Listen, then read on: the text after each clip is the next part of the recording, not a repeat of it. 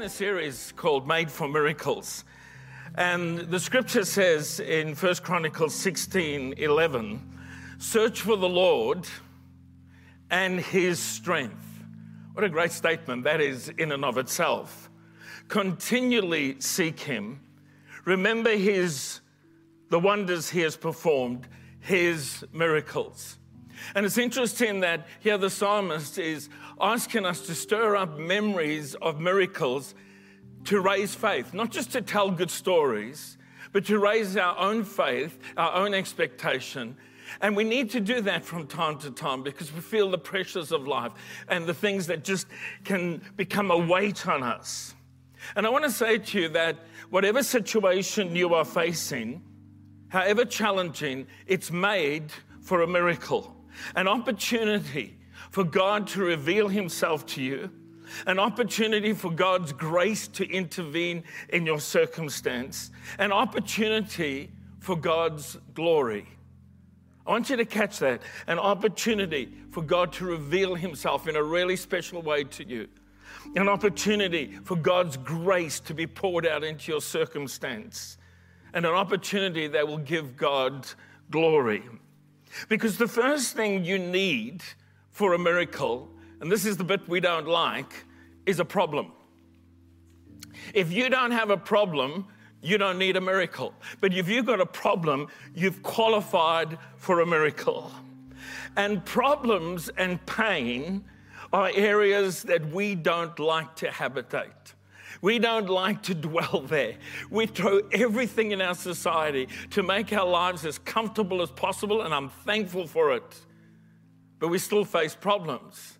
We still encounter pain, whether it's out of relationships, illness, financial hardship, whatever the case may be, something else that's going on in your world. And problems and pain are areas we don't want to frequent. But it's in that very situation that you qualify for a miracle.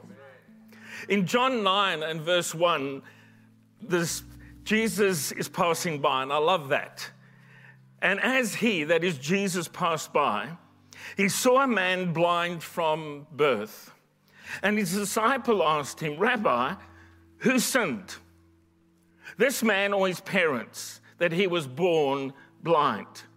And Jesus gives an answer, but his response is neither. You've got it wrong completely. And he says, This is an opportunity for God's glory. This is an opportunity for the works of God to be displayed in the circumstance. And I want to catch something there. Whenever we have a problem, a crisis, a circumstance that is beyond our control, we look to blame something or someone. And that's where the disciples go. Is it his fault? Is it his parents' fault? Is it somebody else's fault? And earlier in this passage, because John's dealing with a blind man, and it's connected to an incredible statement of Jesus, where Jesus says, I am the light of the world. And when we look for cause and blame for the pain that is in our world, Jesus, the light of the world, says, Don't fix blame, let me bring grace. He brings grace into that situation. He rejects the blame game thing and he said, This man's hurting is preparation for his healing. This man's pain is preparation for a miracle to take place and God will be glorified. And I would encourage, yeah, if there's something clear that's sinful that you need to repent of, bring it before God, but don't attach blame and punishment to it. Look for God's grace, God's forgiveness, God's mercy in that situation. But I want to come to a passage and just unpack a few thoughts about a miracle that Jesus did that I think is quite extraordinary. In fact, all his miracles were. But this is one of those that kind of almost gets forgotten, it gets overlooked. And it's found in John's Gospel chapter 4. And Jesus is traveling from Jerusalem back up into the region of Galilee and the Sea of Galilee. He's passing up through the Perean Valley. He's gone uh, Samaria and he's encountered the Samaritan woman. And it says that he sent, in, sorry, in Psalm 107, verse 20, and this is to me the thing that connects this miracle to something great that God said in the Old Testament in the Psalms. That God sent out his word and healed them and delivered them from their destruction. The pits where they were trapped is what that destruction means. The pits where they were trapped. It can also mean the grave or they were close to death. But I, I, like that concept, the broader thing in the Hebrew, the pits where they were trapped. And sometimes we feel like we're trapped in a pit, in a hole, as it were. And Jesus healed three people from a distance the centurion servant, a demonized girl, and this story, the nobleman's son. And the first thing we want to notice is that he received a welcome, but without honor. Let's read the passage in John 4, verse 43 and following. After two days, he departed for Galilee. For Jesus himself has testified that a prophet has no honor in his own hometown. He's heading up to Cana in the Jezreel Valley near Nazareth, where he comes from. It's hometown territory for him. And so when he came to Galilee, the Galileans welcomed him having seen all that he had done in Jerusalem at the feast. And you go, but they welcomed him. And yet Jesus says, when I go back here, a prophet will not receive honor from his own hometown. And what I'm wanting to highlight here, I think what John's trying to highlight here, is that you can welcome Jesus as some kind of magician. They had seen him perform miracles in Jerusalem and they're kind of excited. Another show. The traveling healer has come to town. Get everybody, you should see the stuff he does. But they failed to recognize him and honor him for he really is. God made manifest in the flesh. And the Galileans were more interested in the signs and wonders than in who Jesus actually was. And I've got to just pose this question Do you want the miracle, and it's not wrong to say, Yeah, I'd love the miracle, but do you want the miracle more than you want the miracle worker. And if you get the miracle worker, you get the miracle. But it's a welcome with honor rather than a welcome without honor. And Jesus then challenges them. And it's kind of random. He says, Unless you see signs and wonders, you will not believe. He's again going to this thing. You just want a performance. And it's familiarity that causes dishonor. When Jesus was teaching in the synagogue, they received and said, Where did he get all this wisdom and power to perform such miracles? And they scoffed at him. Somebody said, Oh, isn't he Jesus? He, he grew up here. He's the carpenter's son. He's the son of Mary. Remember that weird story? And they were offended him. And the Bible says, because of that, he could do no great miracles there. But into this situation, comes somebody with an incredibly desperate need. And to stir our faith, John tells us Jesus is at Cana where he performed his first miracle, but he can do more than just one miracle. And he came to Cana in Galilee where he'd made water into wine. And at Capernaum, which is two days' walking distance from Cana, across a mountain range, past near the Arbel cliffs. At Capernaum, there was an official whose son was ill. When this man heard that Jesus had come from Judea to Galilee, he went to ask him to come down and heal his son, for he was at a point of death. Now, I want to just catch something out. I can't take too much time on it, but it's two days walking distance from Cana to Capernaum.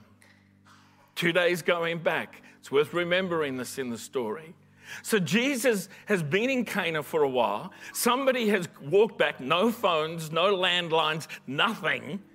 They walked back and said, Jesus is up in the Galilee region in near Cana. And this man's son is sick. He says, I need him. He walks two days to go and ask Jesus to come and heal his son.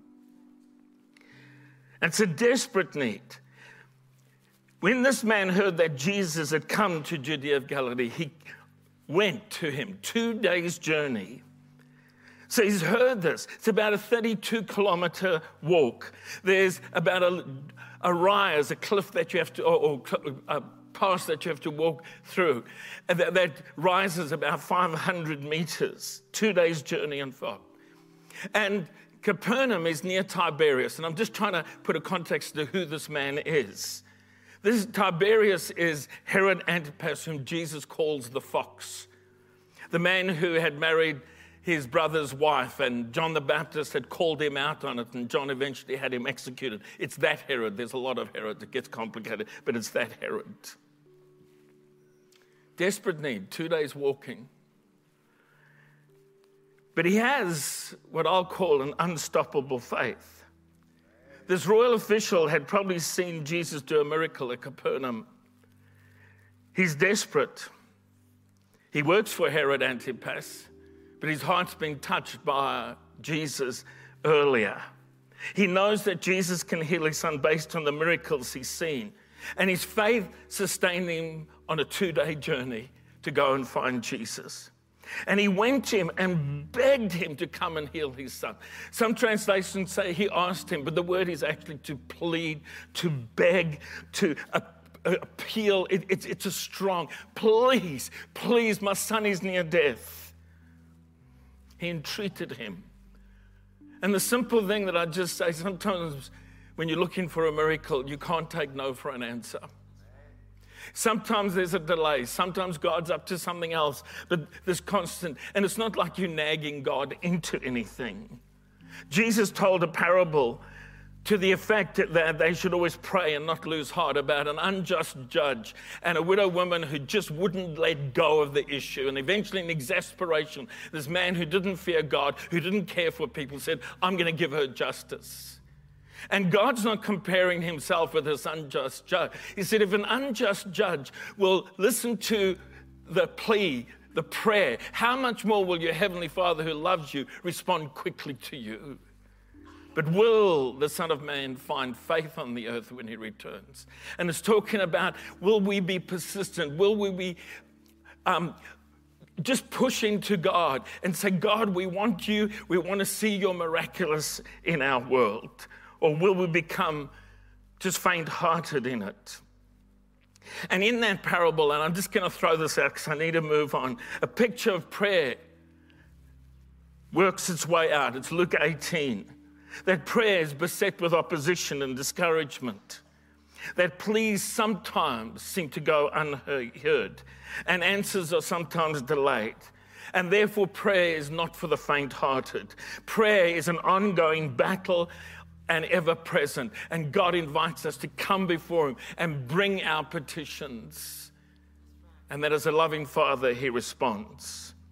The writer of Hebrews says this in Hebrews 6 and verse 12 We do not want you to become lazy, but to imitate those who through faith and patience inherit what has been promised.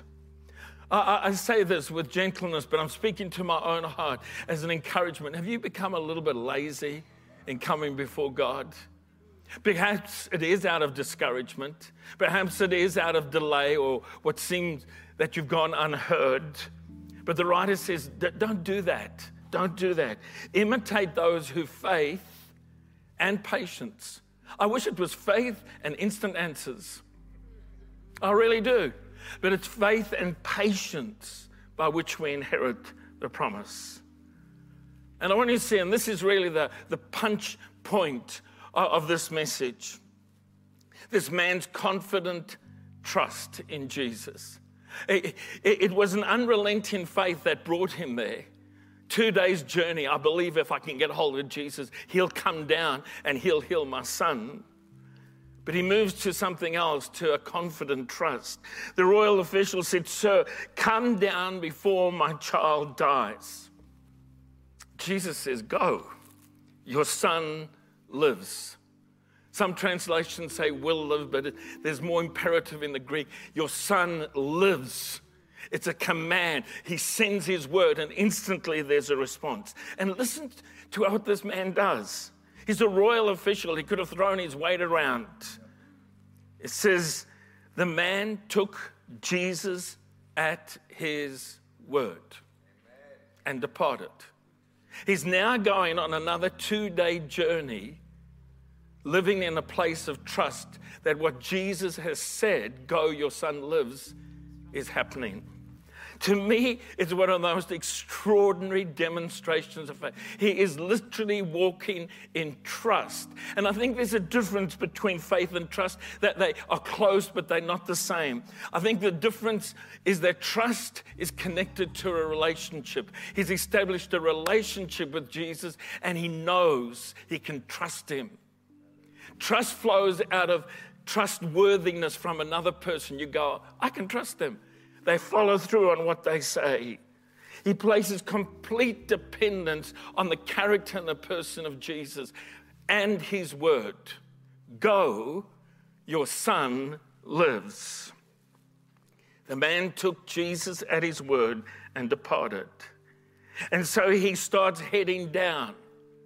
And at the very moment the son is healed, some servants come rushing to meet him, and they meet about halfway. They've each been on another day's journey before he gets the answer. And he asks, What time did it happen? And they give him the time, and it was the exact moment that Jesus said, Go, your son lives. And he took Jesus at his word and departed. You can read that for yourself in John 4 51 and following. I love this because I think this goes to help every single one of us, but particularly those who are connected to the life of the church through an online thing. You're not missing out when you come with worship and honor to Jesus. Because at a distance, He can send His word and heal you and deliver you out of the pits. He can heal you and deliver you and change your circumstance.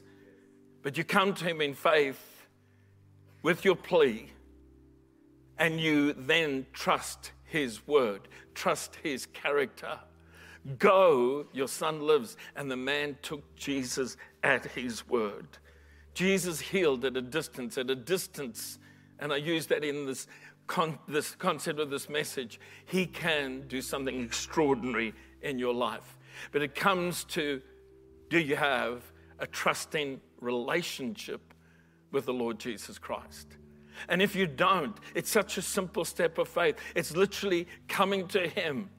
Not, not a two day journey, but right now, where you are, in your lounge room, in this auditorium, in the city hub, wherever it is, watching on delay, instantly in that moment, you can just come to Him. I was talking to somebody just this last week about faith in Jesus, somebody who didn't have a church background. And I said, the amazing thing is that right now there's no religious behavior attached. It's simply an act of simple childlike faith that says, Jesus, if you're real, come into my life. It can be as simple a prayer as that. And then you can ask questions and you can find things, but you will encounter the resurrected Christ in your circumstance.